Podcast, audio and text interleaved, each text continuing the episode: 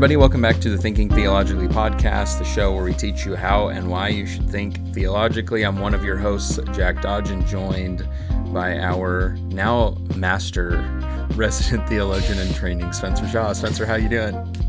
Yeah, that's what you have to call me now, master. Master. Uh, but I'm doing good considering what you just said. That my thesis is done. I have now graduated finally after five years, nine mm. years at Oklahoma Christian. I have my master's. Oh, okay, yeah. It's it's, it's been a long time, but it, it, it's done now. All done, and uh, waiting to see what happens next. yeah, PhD work comes next. M- maybe I mean the hope would be the next time we record, I might have a PhD related announcement. There you go. To make. Uh, kind of what I'm hoping. We'll we'll see. Um, How are you supposed to go pro in golf when you're constantly yeah, doing school? I know. Right. I don't know. It, it'll it'll it'll happen. It, it might end up just being the senior tour. It might take a little while, mm. but yeah, that's fair. You can play golf for a long time. No worries. Okay. No worries with that. Well, everybody, welcome back to the podcast here. Uh, we are continuing our series on uh, the Lord's Supper here, the the work that uh, Spencer put into uh, for his uh, master's thesis. So uh, we're continuing to work through uh, those things there. Hopefully, we'll have maybe the full version of the written thing available at some time for people who might be interested. Um, yeah, we'll I have a copy. We'll see. I'll let everybody know if it's worth it yeah, or not. I've I'm I've I've been uh, it it's been thrown around and discussed the possibility of publication. So uh, we'll we'll see. Um, that would be fun. What what what happens there? But when something happens, you know, we'll be sure to pass that information on. Absolutely. Yeah. Um, so we're continuing on with our, our Lord's Supper conversation. Today's lesson in particular, uh, how the Lord's Supper is a ministry to the outcast. We'll be bringing some of our uh, recap from, uh, we'll have a recap from some of our previous episodes and how it ties into uh, this ultimate lesson for today, but I would encourage you, if you haven't and you're just joining us in this part of the series, to go back and listen to some of the older ones. Our most recent one, uh, Service and Greatness at the Lord's Table. Uh, we're looking at this subject uh, through Luke's Gospel primarily. We do reference some of the others, but Luke's Gospel is really the lens that we're uh, viewing the subject through. Uh, so if you haven't listened to any of those, definitely go check those out here. And I would encourage you uh, just to go to thinkingtheologically.org. Uh, you'll find all of those episodes in a nice, neat order, uh, but you'll also find uh, an article called The Problem with the Bible's One Unified Voice, which is something that you haven't seen if you haven't visited thinkingtheologically.org or if you haven't liked us on Facebook at Thinking theologically. Uh, we put bonus stuff up there sometimes, and uh, hopefully, hopefully more uh, along the way uh, with with some ideas that we have. So definitely check out thinkingtheologically.org. Definitely like us on Facebook at Thinking Theologically, and uh, we'd encourage you to reach out. Uh, at strongchurchministries at gmail.com for any comments, questions, criticism, stuff like that that you'd like to throw our way. And you can get a hold of us uh, on Facebook, uh, on our personal Facebook pages, or on Twitter and everywhere else if you'd like to talk to Spencer directly. You know, if you if you really want to get a hold of him, send him the same message on every platform, uh, and he'll be glad you did that. I'm so glad. I'll. I'm thinking about the the WUPHF scene from uh, Office. Those of you that have seen The Office will will know what I'm talking about. Um, where you send one message and it goes to everything email, fax, text, phone call, all at the same time. Uh, so definitely send that to Spencer, and he'll be he'll be excited for all of the the interaction. All right, we're talking about ministry to the outcast uh, with the Lord's Supper here today. And as I said a moment ago, we're going to uh, recap some of the previous discussion before we get into the actual, uh, I guess we'll say, meat of this particular episode uh, and discussion here. Uh, so I'm just going to let Spencer run with uh, really there'll be two points in our, our show notes here uh, jesus definition of his ministry uh, as as it's laid out in luke chapter 4 uh, and also the times that we see jesus at the table with with others and then we'll bring all that together in the in the actual luke 22 uh, pass. Uh, well, I was going to say Passover, which is kind of true. Uh, the the Lord's Supper conversation there uh, in It's a moment. Passover too, Yeah. so that works. All right, uh, Uh, define the ministry and talk about some meals uh, with Outcast. Go ahead, Spencer. Yeah. Uh, so this is something that we have hit on periodically as we looked at the some of the different unique things in Luke's version of the Last Supper. So that's kind of what we've been doing. These different angles of thinking about the Lord's Supper, thinking about it as, as a Passover meal, thinking about it as a foretaste of the eschatological banquet, uh, under thinking about its significance for the forgiveness, the salvation that is found in Jesus the service of Jesus uh, and the service that Jesus taught his followers, particularly his disciples, to emulate above status and greatness, are all in light of things that are unique to Luke's version of Last Supper. Luke does some things with this story that are unique that highlight some of these uh, things, but it's all it's all tied back into the major themes in Luke's gospel. And I'm actually right now at, at my church, I'm preaching a series on the Lord's Supper, again, based upon my thesis. I'm getting a lot of work out of it. Oh, yeah. But uh, we're starting out, I'm spending three lessons just kind of giving some background to themes in Luke's gospel that come back up. We didn't really do this. I didn't think it was necessary in the podcast series to do that, but it was, I think, necessary for my congregation to to talk about some of that background information. But Luke here in the Last Supper brings together all of these themes together, and the one theme that kind of connects all of this other stuff together is um, Jesus' ministry to the outcasts. So, the place that I like to go in Luke's gospel to really get an understanding of how Luke wants his readers to think about the ministry of Jesus is Luke chapter 4. In Luke chapter 4, Jesus is beginning his ministry. He has been baptized, the Holy Spirit descended upon him as as he rose up out of the water. The Spirit then leads him out into the wilderness where he is tempted. And with all of that taken place, Jesus is now ready to begin his ministry. In Luke chapter 4, Jesus enters into his hometown of Nazareth. He goes to the synagogue. He opens from the prophet Isaiah and he begins to read a mashup of Isaiah 61 and Isaiah 58, where he says that the Spirit of the Lord is upon me because he has anointed me. That anointing refers back to his anointing of uh, at his baptism, the anointing by the Holy Spirit. And that is what confirms Jesus as the Messiah. So the word Messiah, which is the, the Hebrew word, uh, the Greek equivalent is Christ. Both of those mean anointed one. They refer to one who is anointed, whether that be a king or a priest, or we even have in the Septuagint an example of one prophet who was uh, anointed. So, and Luke is actually presenting Jesus as the as an anointed prophet, but that's not important for what we're talking about. That's another thing in Luke's gospel. Hmm. But with that being said, Jesus says, "The Spirit of the Lord is upon me because He has anointed me." That defines Jesus as the Messiah. As he continues to read from Isaiah, what he's doing is he's now describing what kind of Messiah he's going to be. He begins by saying, "I am the Messiah because I've been anointed by the Spirit."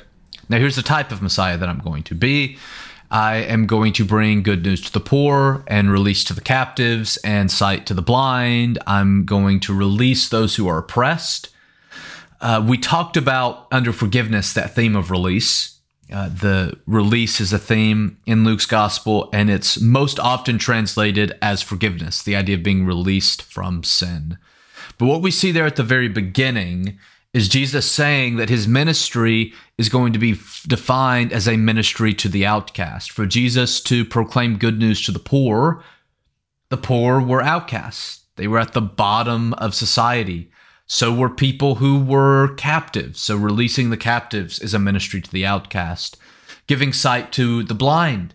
Uh, people with disabilities were outcasts. They were at the bottom of society for a variety of different reasons. You can think about someone with disabilities, they're unable to work, so they're probably poor unless they have a wealthy family to re- rely on. Certain disabilities prevented you from going into the temple. You can go and read Old Testament some of the the qualifications of who can who cannot enter the temple. So there might be a little uh, bit of being a religious outcast and connected to the idea of religious outcast, it was believed that people who had disabilities had so because of sin. Sin and disabilities were connected to one another. You think about it's not in Luke's gospel, it's in John, but you have the people ask Jesus when he's presented with the blind man who sinned, the man or his parents. Yeah. So you see the connection there between so for, for someone to be blind or to have any kind of disabilities people with disabilities is also a theme in luke.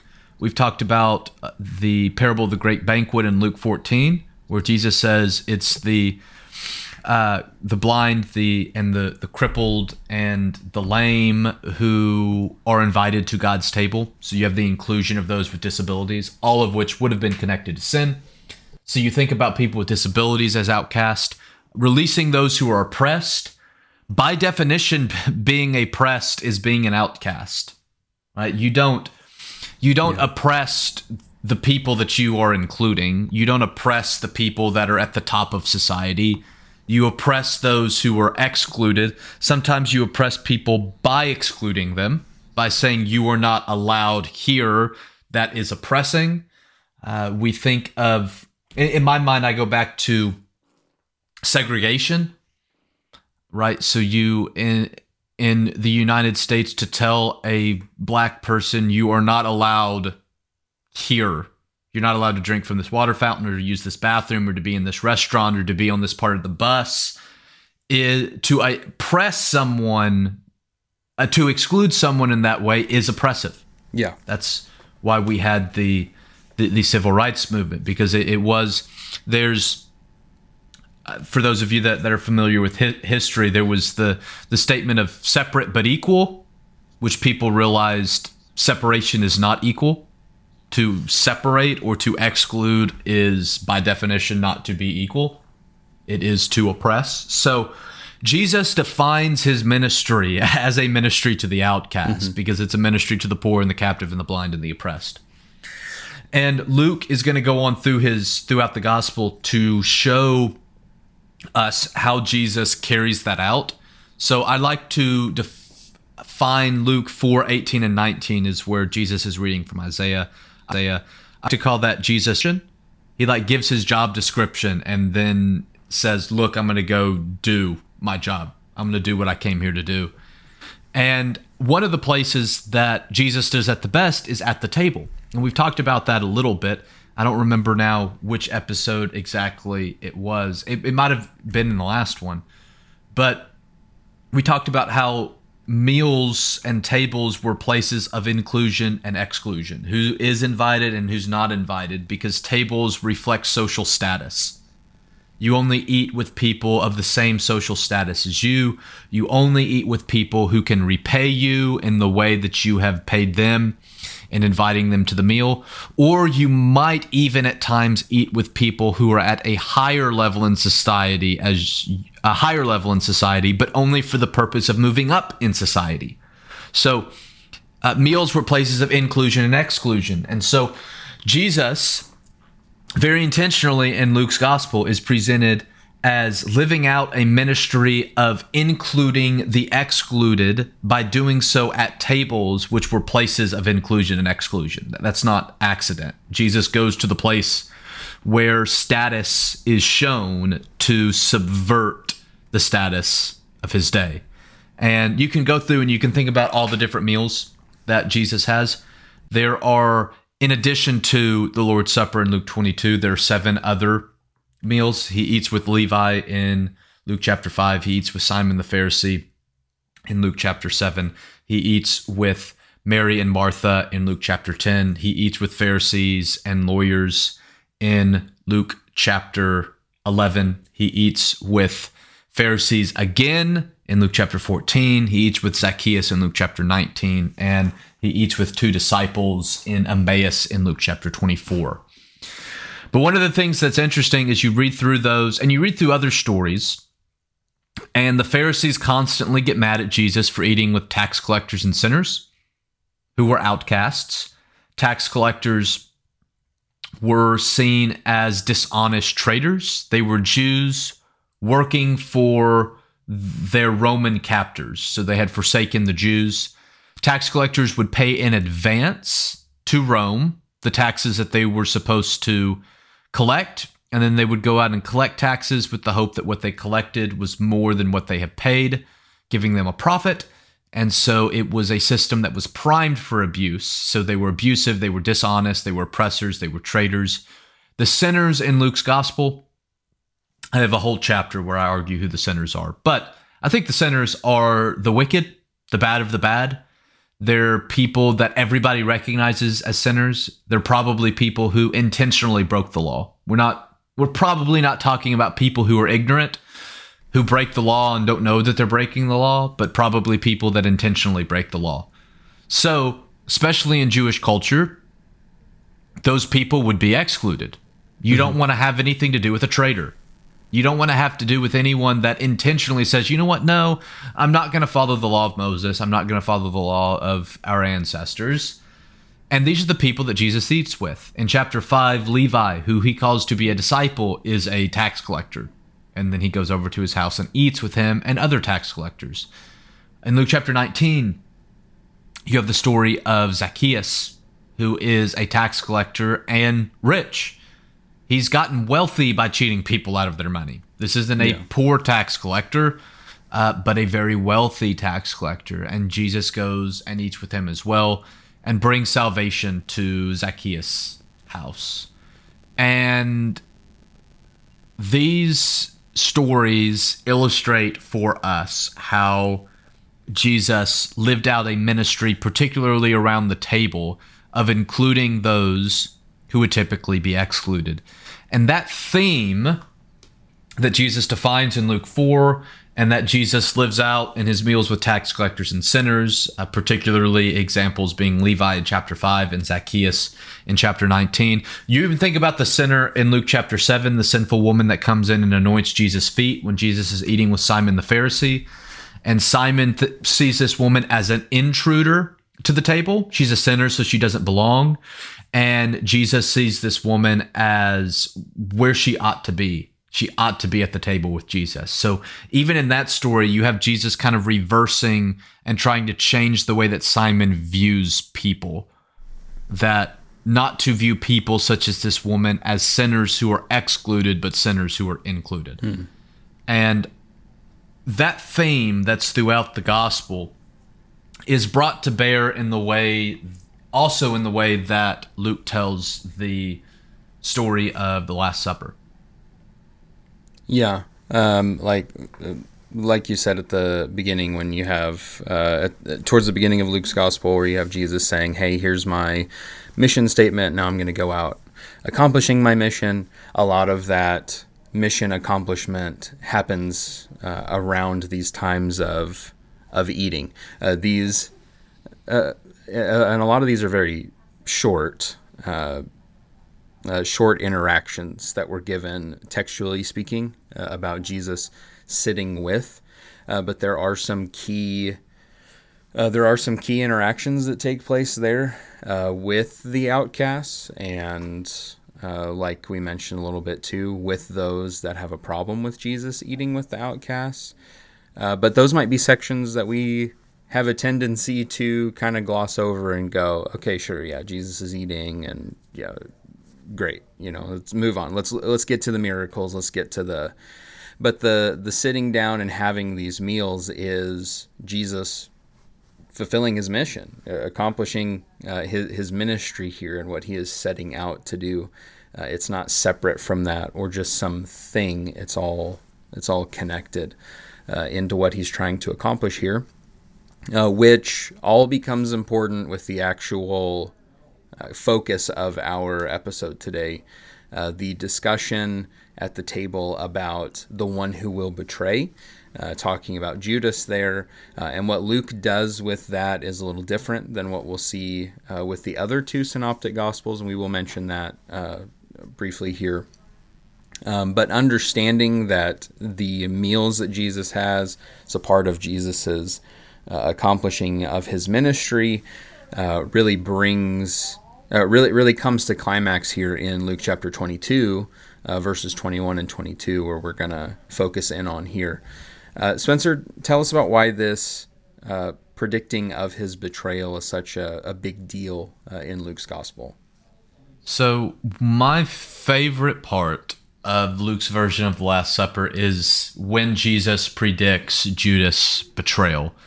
Uh, at the end of the supper, so Jesus has, they've had the Passover meal Jesus has already reinterpreted the Passover in light of his passion. That is, he has already instituted the Lord's Supper.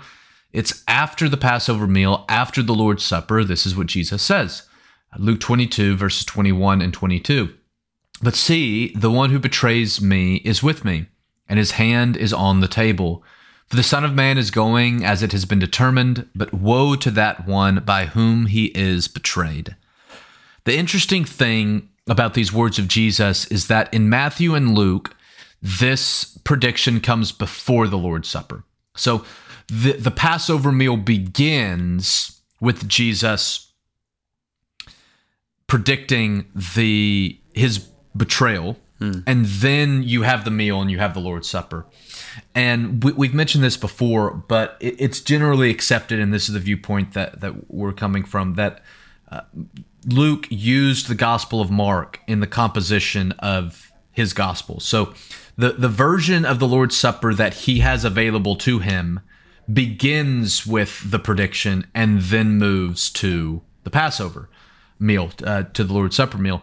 So what that means is that Luke intentionally moves this prediction of Jesus from the beginning of the meal uh, to the end of the meal which is mm. significant. It, it, leads us to the question of why would Jesus do this? And yeah. that comes. I want to make a little side note. I was I read a, a book that was a debate between I want to say it was Craig Evans and Bart Ehrman over whether or not the Gospels are historically accurate. Can they be trusted to reveal actual yeah. history? Um, and one of the phrases that Bart Ehrman used that, that I really liked is he talked about his language was reading the Gospels horizontally instead of vertically. So, vertically, you start at the beginning of the Gospel of Matthew and you read down the page and then up to the next page, just read through the Gospel of Matthew. Uh, that's what he calls reading vertically. For him, reading horizontally is you read one story in Matthew and then you read the same story in Mark and then you read the same story in Luke and you notice the differences. And so when you read the Lord's Supper text horizontally, that's one of the differences you notice is that Luke has moved this saying from the beginning of the meal to the end, which signals in our brain if we're reading horizontally why. Why would Luke wouldn't do that by accident or just cuz? He's got to have a reason. Why does he do that? So keep that question in our minds. We'll come back to it in a moment. Uh, the other difference is that Luke changes Judas's hand being in the bowl to at the table, which to me is very interesting. Hmm. Matthew and Mark have Jesus' hand have Judas's hand in the bowl. Jesus says that the betrayer's hand is at the table.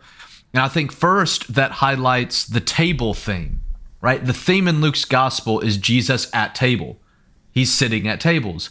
And Luke is bringing together these table themes in the Lord's Supper, which is happening at a table. And so I think that's part of the reason is I think Luke is signaling for us uh, remember the table thing. Like don't don't forget it now. Uh, Judas' hand is at the table, and that signals for us to think about Jesus and tables and what all that means, and the way that Jesus has defined his ministry, and the way that Jesus has defined the kingdom of God while at the table.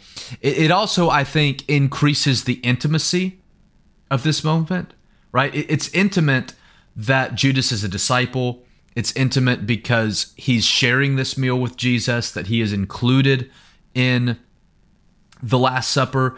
But the idea of his hand being at the table is an even more intimate reference than his hand just being in the bowl.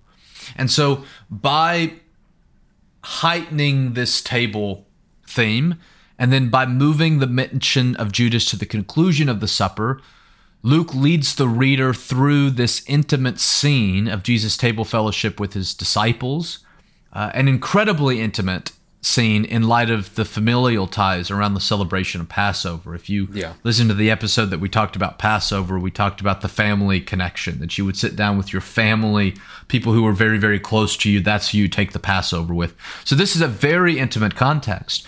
And Luke leads the reader through this intimate table fellowship that Jesus has with his disciples before introducing the reader to the betrayer who has been at the table the entire time. Imagine that you're reading the Gospel of Luke for the first time. I, I do this all the time uh, at the church that I'm at when we're studying something. I have them think about, remember that you're reading this like you're reading this for the first time. Because typically we read stories and we miss some of what the author is doing because we know the conclusion of the story before we start.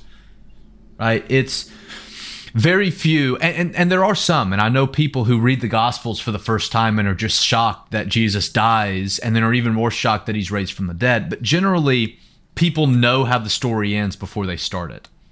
Yeah. and so they miss some of the literary things that the authors are doing. And, and this is one of the case. Uh, think about think about reading this for the first time at the beginning of the chapter in Luke 22, Judas already agrees to betray Jesus. Luke specifically tells us that Satan has already entered into Judas. Judas has already made that decision. And now we move to the Lord's Supper. And Luke tells us in verse 14 that when the hour came, uh, Jesus took his place at the table and his apostles were with him. So imagine you're reading this for the first time. You might be wondering, well, is Judas included? We know that Judas is an apostle, but he's decided to betray Jesus. Maybe you think he's not included. Like, why, why would Jesus allow his betrayer to be a part of this intimate meal with him? It, it doesn't necessarily make a ton of sense for the casual reader. And so maybe that's what you think when you get to this place. Maybe you think by that reference, oh, Judas is with them. I didn't expect that. That's weird. That's odd. But you have these questions. You don't quite know. And then Luke tells us of the Passover meal. And then Jesus reinterprets the Passover in light of his passion. He predicts that he's going to die, and that is what this supper emulates. And maybe you even read that and you forget about Judas, because this is a pivotal mm. moment in mm. Jesus' story. Maybe you forget about Judas, and then you read the betrayer is there. He is at the table. He partook in the meal. He partook in the Last Supper.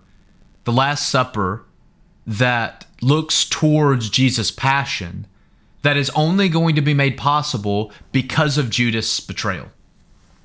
And yet he's there. He's at the table.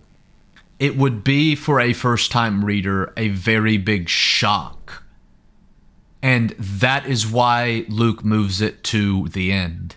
He moves it to the end because it shocks the reader, and Luke wants to make a point. He is trying to make a point about Judas being at the table. And this is what it is. Uh, Jesus, then, in light of all this, he institutes the Lord's Supper while holding table fellowship with Judas, a sinner who, like I said, has already decided to betray Jesus. The Lord's Supper is the fullness of Jesus' table fellowship with sinners. Well, we talked about at the beginning, Jesus does this throughout the gospel.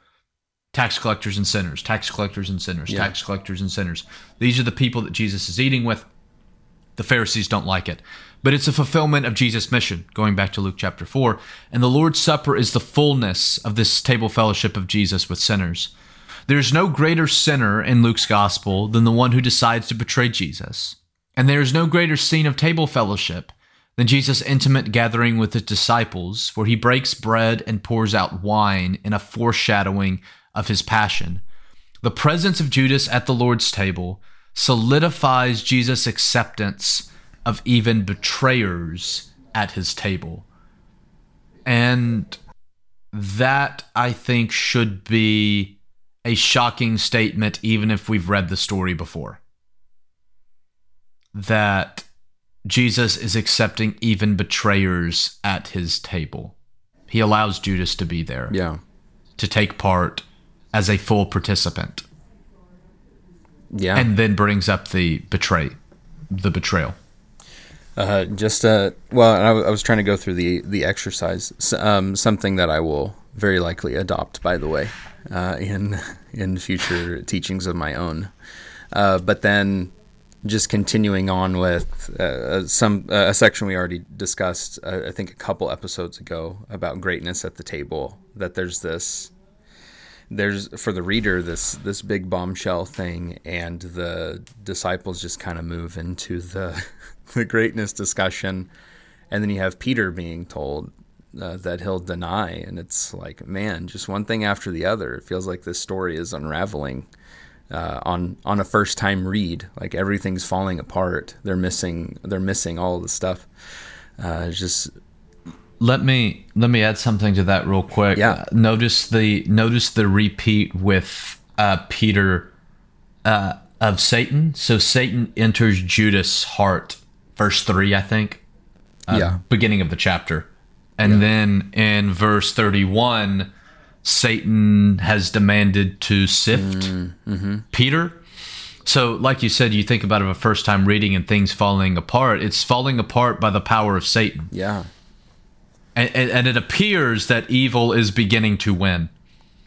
And just imagine things appearing that way. You're reading it for the first time, and then Jesus dies. Evil does win. So it seems. right Satan seems to actually win. Uh, and uh, Luke, it, it's actually the, the idea of Satan in, in this chapter is kind of unique to Luke. Uh, I'm not 100% sure about the parallels to Peter's denial, but I know Matthew, I think, says the devil enters um, Judas. Uh, but Luke uses a proper name, Satan. Well, it's actually not a name. That's a. We're not going to have a Greek lesson today. New, te- New Testament kind of idea, anyway. Uh, intertestamental idea, whatever. we'll, we'll deal with that another time.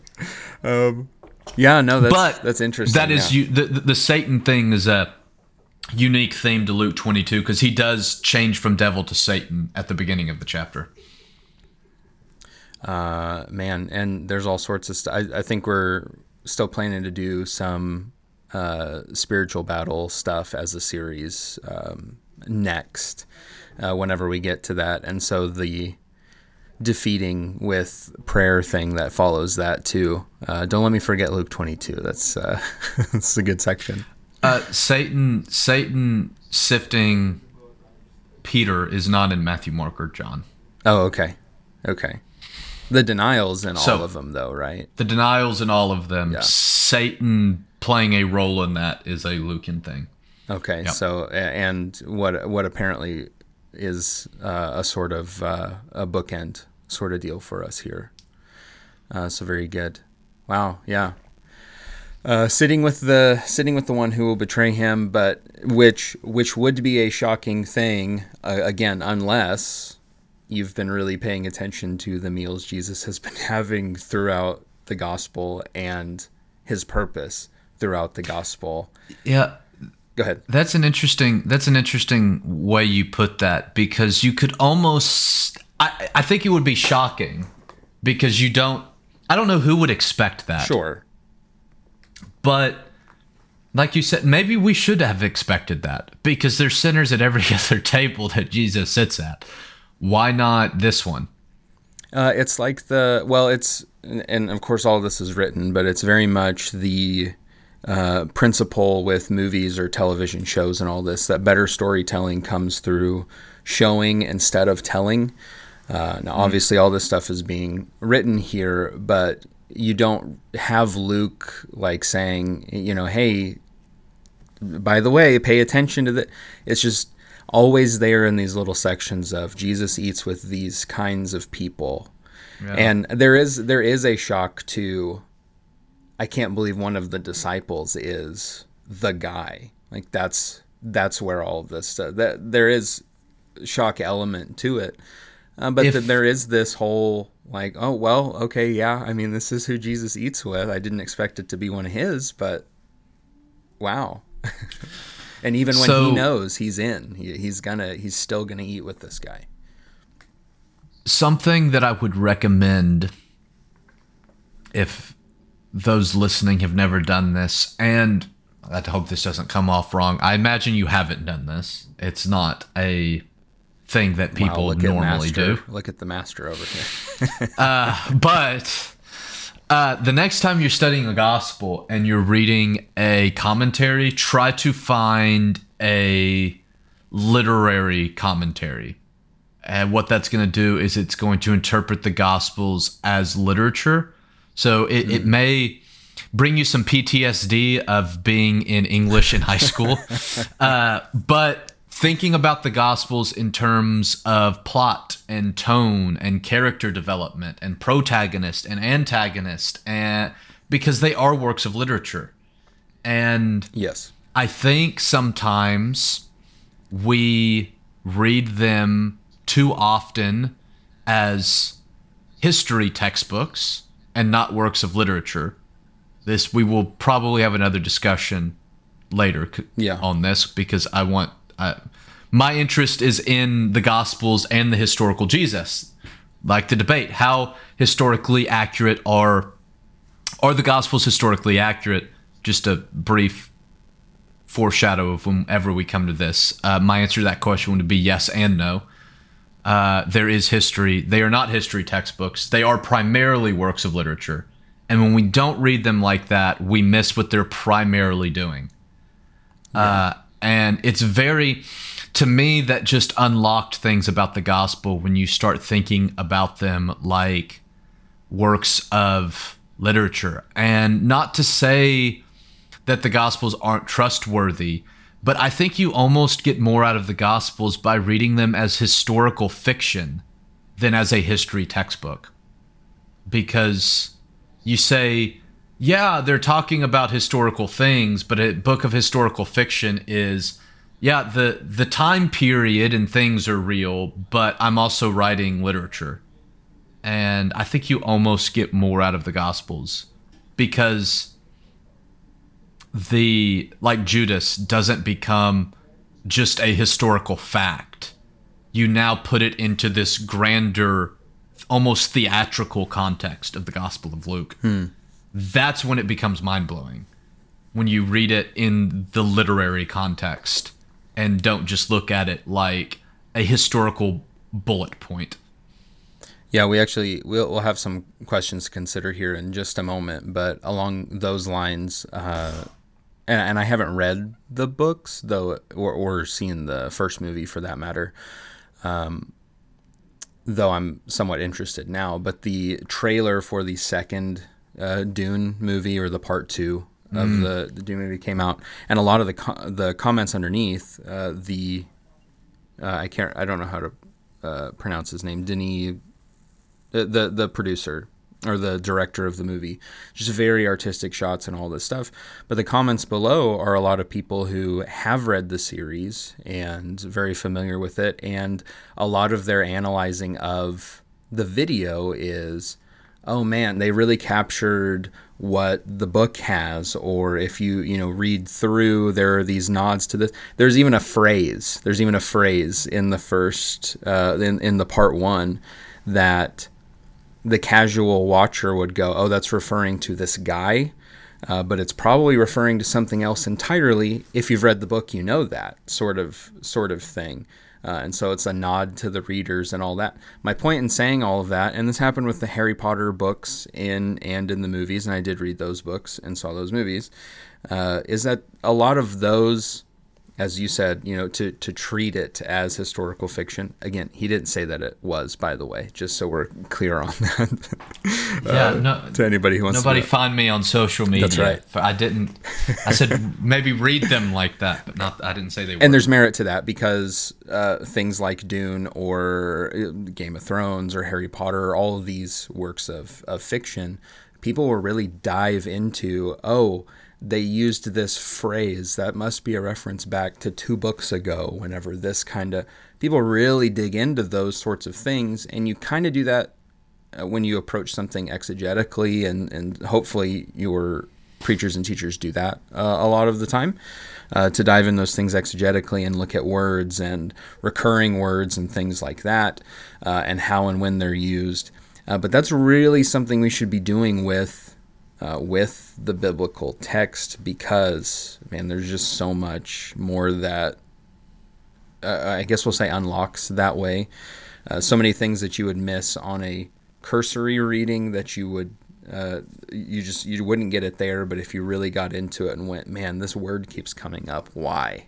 Uh, and asking that question uh, really just opens so many more things up. I wouldn't say changes everything that you think about these texts, but deepens so many of those, and might change some things, but really brings depth to uh, your your uh, theological beliefs. Speaking of questions, uh, we wanted to end with a few to consider here, though we may have. I brought something up before we started recording that we'll we'll talk about a little bit here. I think. Uh, but question number one, uh, I guess I'll read these and throw these out here and all this. Is sin a reason to exclude uh, from from the table? When you wrote that question down, um, uh, what what maybe did you have in mind? And we didn't discuss how we were going to discuss this, so that may be on the spot. But uh, why that question? I think. Well, what in in writing down these questions to consider, what was going through my mind is when you really understand what Luke is doing with Judas and you allow that shock v- value to hit you. Yeah. And you sit with it. Right? You you sit with this reality that Jesus invited and allowed Judas to be at the table with him in possibly the most intimate moment in the story. Mm-hmm. We could debate on that. It's definitely I would say top 3 I could think of some others that you might want to put over it. But one, if not the most intimate scene in Jesus' story.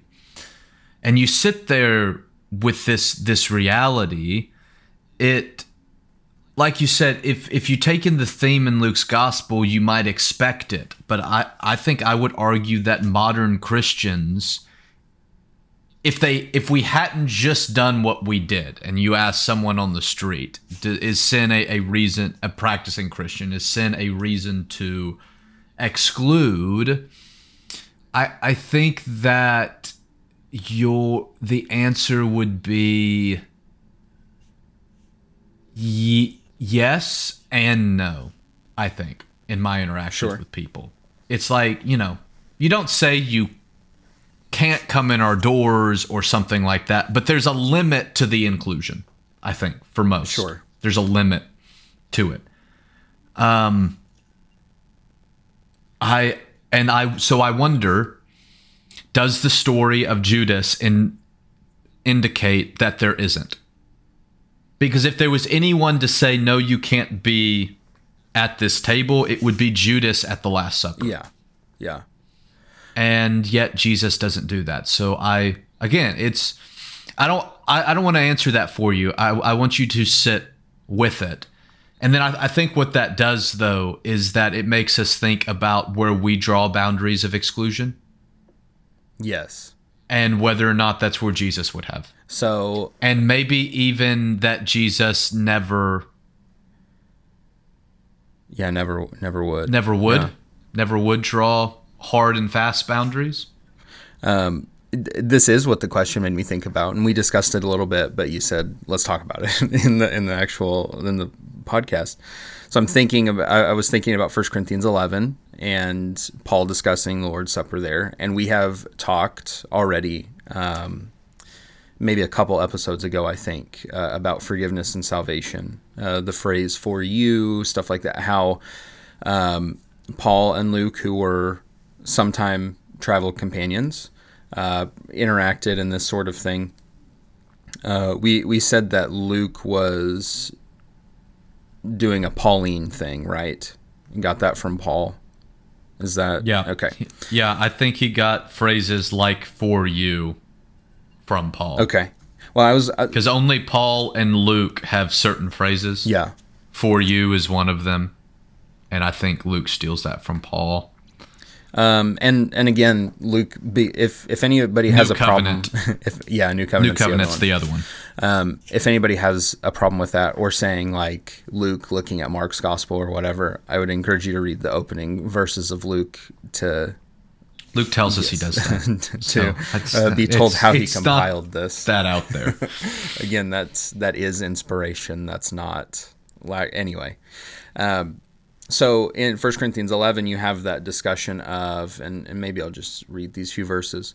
Whoever therefore eats the bread or drinks the cup of the Lord in an unworthy manner will be guilty concerning the body and blood of the Lord. Let a person examine himself then, and eat so the bread and drink the, of the cup.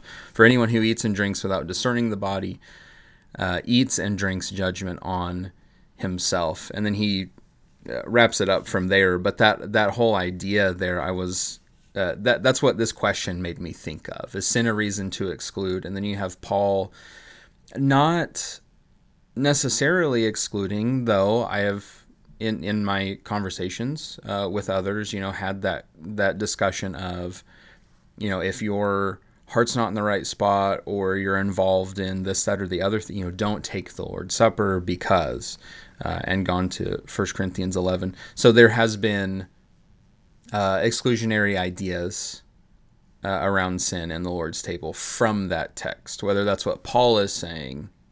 Uh, that's how I've heard that text used a number of times.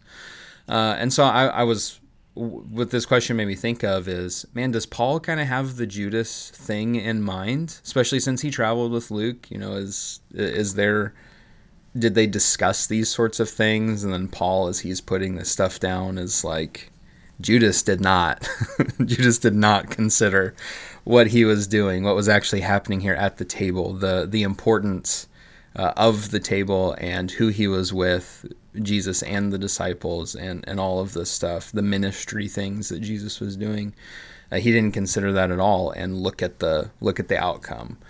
Um, I was just wondering if that how that maybe fit into this question or uh, you know I don't know how much of that you want to pursue here, uh, but what what do you think about that? Um, yeah, what, what's A couple- Paul got going on?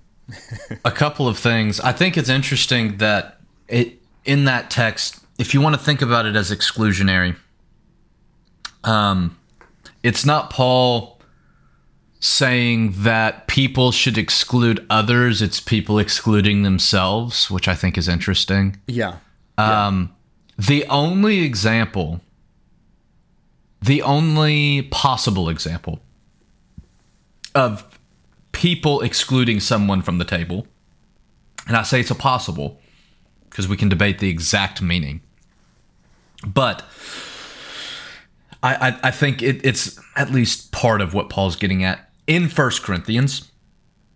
You've got the the man who's sleeping with his father's wife yeah, yeah, and he's told to be put out and paul says do not even eat with such a one. Okay, um, sure, i mentioned that in a footnote in my thesis. I'm like this is in, in in arguing for inviting sinners to the table which is what i was doing i footnote that this is the one possible exception. Like the, the obvious exception. And that's still different than what's going on in luke's gospel. This is a christian who has been a christian who has been sinning and has been instructed not to and still is and then paul's like okay put him away um so you could but that that's a very unique case in and of itself. Yeah, even, even- if there is an exception to what we're talking about, it's a very small exception. Well, and Like even in- then, that's like a wholesale thing. That's a holistic, out of Yes. the body thing. That's not just Yes. Table. it's not just you it. can't take the Lord's Supper. It's that you're out of the church Yeah. in order to hopefully get them to repent and come back in. That's Paul's whole point. right.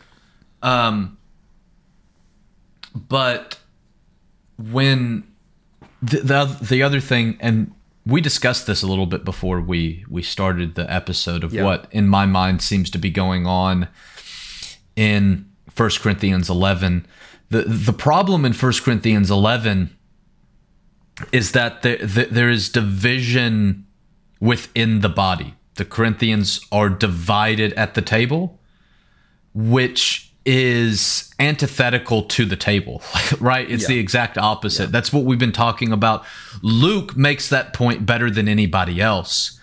Um, I, I think Luke would say it's wrong because Jesus' table practices were inclusive. I think Paul would say it's wrong because I think in Paul's mind, he's thinking that you can't take of the body of Christ in the bread when the body of Christ, the church, is divided. Like those things don't, you can't, it's like talking out of both sides of your mouth almost. Yeah. I, th- I think that's what, because Paul goes to the unity of the body in the very next chapter, and that's more of a, Paul's not that concerned with inclusivity because he's talking to insiders. Yes. Luke's doing something a bit different.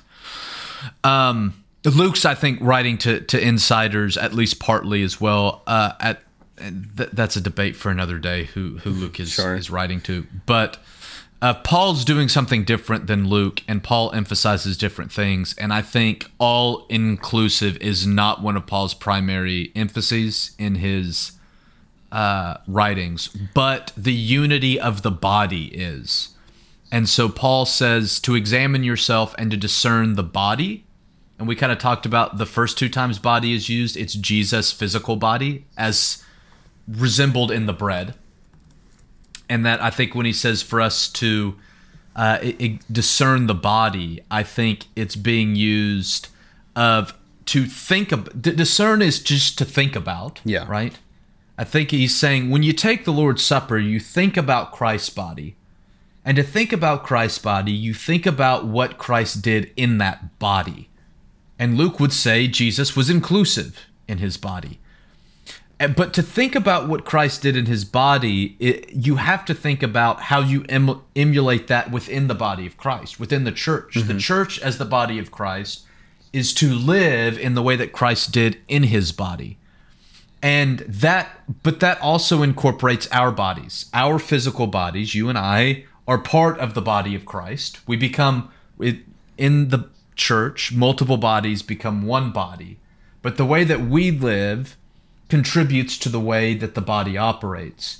And for us to live in a way that divides the body of christ i.e the church is for the church to live in a way that is the opposite of the way that jesus lived in his body. And I, I think Paul's point is first, you can't take the Lord's Supper and not think about that. And to think about that means you have to do something about it. And so I think Paul's point is solve that problem first, and then we can come back to the table. Yeah. And it almost seems to me, I just thought of this, but I wonder if Paul would have addressed it differently if it had happened like once. Like I to, to me, Paul's words almost seem like there's a difference between a church that you know, I don't know, maybe for years has been taking the Lord's Supper while divided. And so maybe he's saying, How have you not thought of this yet? Maybe. Maybe yeah. it's not a, a, a, thing of you can never, but uh, guys, you've been missing it for a long time. So stop and fix the problem. That may be the problem that taking the Lord's Supper should have fixed and, and that's something interesting. We're not there yet in where we want to get in this Lord's Supper series, but where I want to get is an open communion that is open to the believer and the non believer. And I argue in my thesis that what the Lord's Supper does is it allows the non believer as well as the believer to experience the risen Jesus, and that experience is transformative.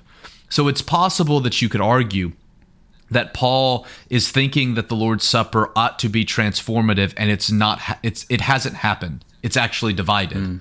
And so Paul's like, "You're not taking the Lord's Supper," which he actually says. Right. It's not right. the it's not the supper that you're taking because you're divided. And maybe that's more of a I, I haven't thought of it before, but maybe it's more of a uh, the fact that it's not transforming you means you're doing something else. Like you, you can't take the Lord's Supper and encounter Jesus and not be transformed.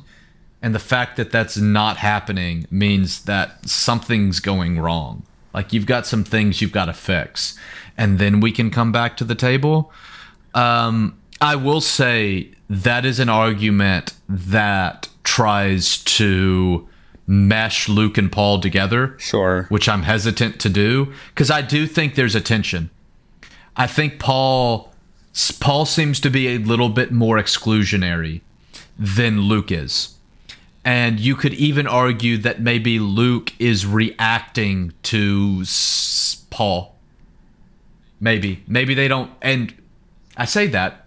Go read the article I wrote on the Unified yeah, Voice. the Unified Voice. Um, ThinkingTheologically.org. Uh, th- there's there's not one. You you have these opposing views, and and it's like it's you don't have to. I'm actually fine with whatever you want to do with that. Sure. I, uh, but you don't have to say that they actually contradict. I, I think you have to say we can't fully bring everything together, but at the same time you can't deny that if that's true, if Luke and Paul are seeing things differently, that if they came back from the dead and you put them in the same room, they would disagree. Like it's it's not like, "Oh, you misunderstood me. We're actually saying the same thing." I don't think that's what's going on. I think they may actually see things differently. Um this is kind of getting off track, but I'm going to mention it anyway. I, I, I found this very interesting. Uh, there's a it, it was from a guy on TikTok. Okay. And he was talking about this idea of different voices in scripture. And he quoted, I want to say Tolstoy. Okay. But I may be wrong. Some philosopher. Sure. Who's who's now dead.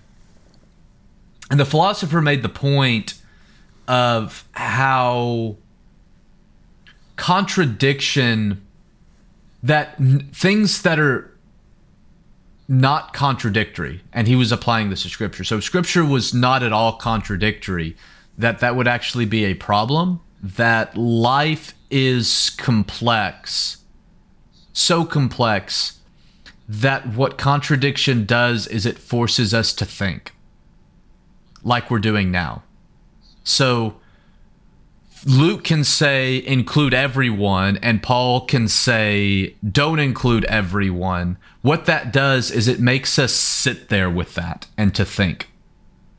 And I thought, you know, that's an interesting way to think about it. Sure.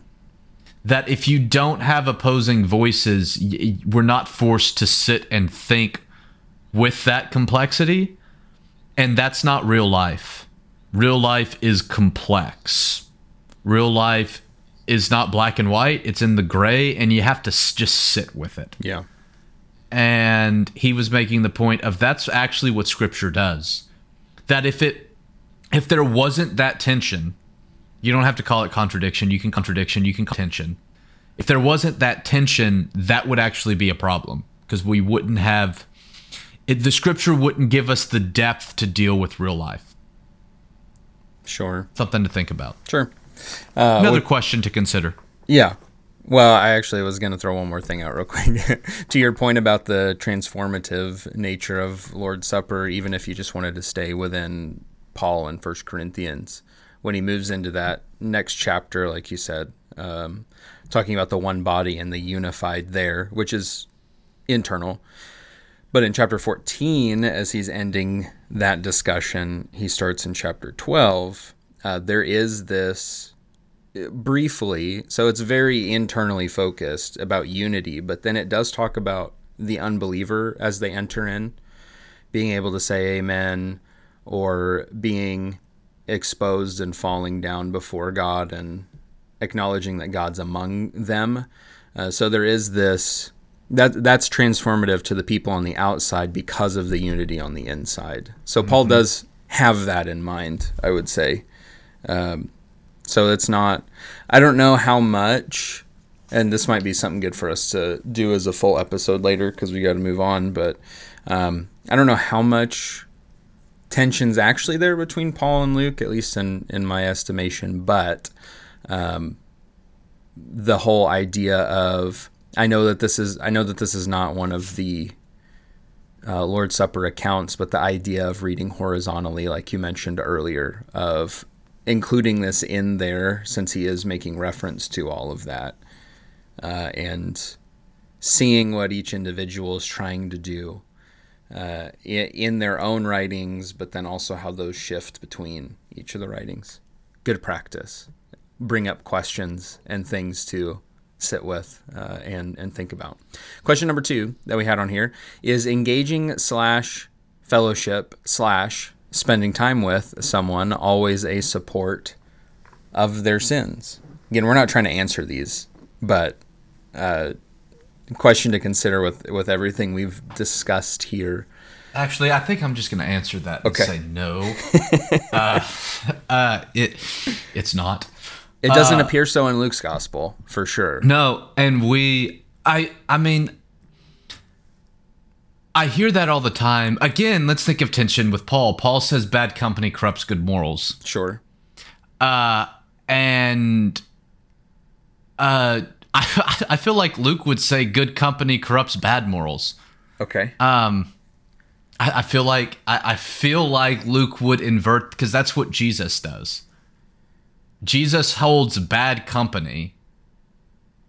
Uh and, but his he infects them. Like I I- don't remember what writer it is, but talks about this idea that now I think he's wrong. He if I remember right, he's believing that the the main problem that the Pharisees had with Jesus eating with tax collectors and sinners was problems of purity, which uh, is not the case.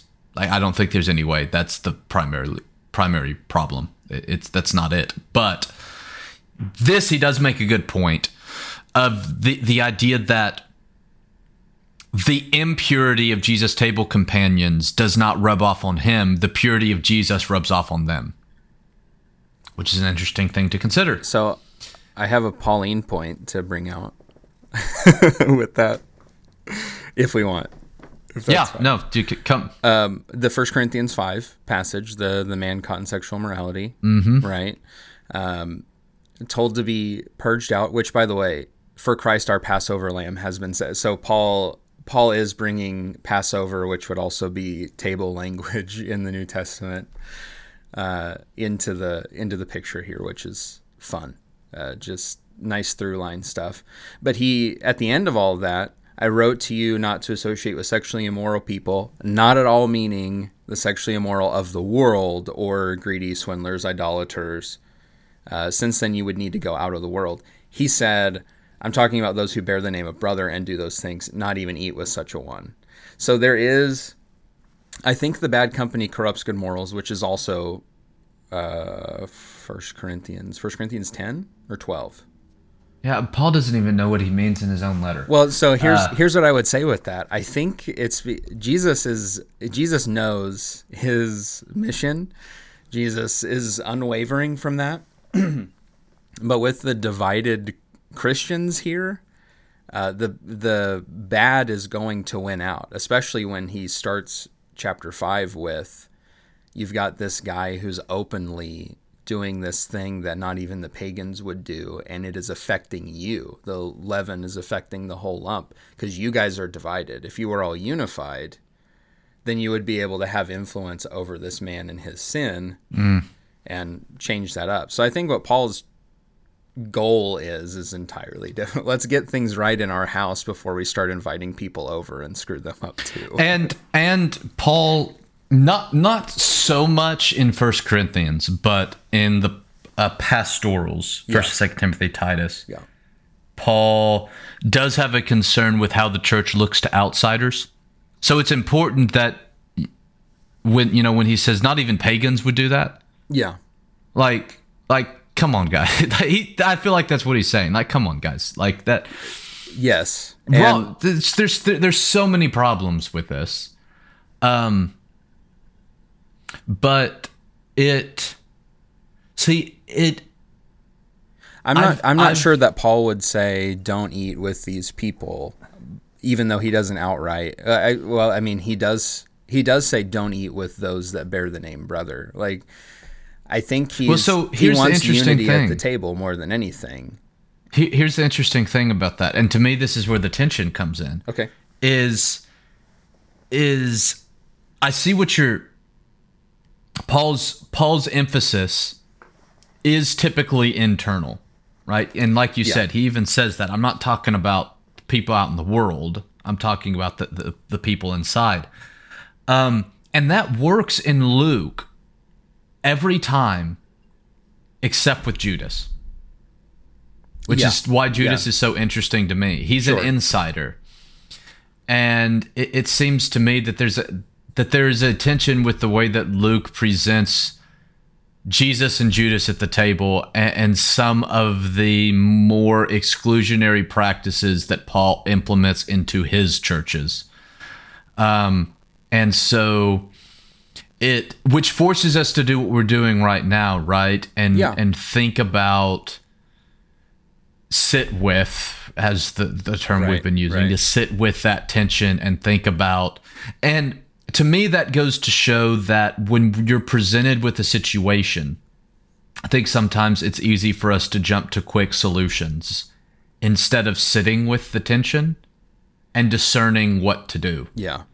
uh, there's not uh, very rarely in my experience is there an obvious way to deal with a problem. We tend to oversimplify. Uh, things. And so you, you think about the, the question of supporting sin. I, I I know I hear this all the time. All the things that you can't do with people because it will support their sin. And, and I hear it I hear it more often as it has to do with the LGBTQ community. Right. you can't be friends with them where you uh, have to exclude family members or you know if you had a and and, and I don't want to deal with these in and of themselves maybe someday we we will Sure. but I'm just pu- putting out what I hear you know you have a family member who, who's getting married you can't go to the mar- the, the wedding or, or whatever it, it may be and I, I think when we t- ex- talk about those exclusionary practices that, that we want to tell people to do, I think Judas should cause us to at least pause. I, Sure. I, Yeah, no. Like like you said, I, I I don't think in this episode we want to answer all those questions, but I think Judas gives us pause to say, wait a minute. Um, I've said this in, in sermons before about how scripture does seem to indicate that there's times when we have to separate from people for a whole host of reasons. Yeah. But I am against complete separation or completely cutting people off. Um, I don't think that's ever the answer. Uh, distancing, may- perhaps Sure. uh, for our health or their health or our safety or uh, whatever it may be. yeah. Uh, Um, but completely cutting someone off to me sen- tends to me cuts against the grain of our mission to people. Sure. Uh, More separation than, well, you're either together or you're divorced. Okay, well, is there room for we're not together at the moment with the hope that we can be and working towards towards that idea. Uh, but that's a whole it's a whole other thing. I think that that's something Paul would suggest. I think that's a whole I, I think that's consistent across the board. uh, question number three goes along with what we've been talking about, and we're we're going a little long here, so we'll maybe just leave this one for everybody else to consider. But uh, is it possible that our response to sin should not be exclusion, but an inclusion, which allows them to experience Jesus, which again, when we go back through what we talked about today, the defining of the ministry and then the meals being a part of the fulfilling of that ministry, ultimately culminating in what we see here with with Judas and the cross and all all of these pieces coming together there at the table uh, with uh, with a betrayer uh, is uh, seems to give us an answer to that question that maybe if we were having to answer it quickly, we would go, oh, well, yeah, I'm not so, and challenges uh, that idea that we might have. The the last thing that I want to say, yeah, and the j- just to get people thinking, because this is a very difficult thing to figure out how to put into practice.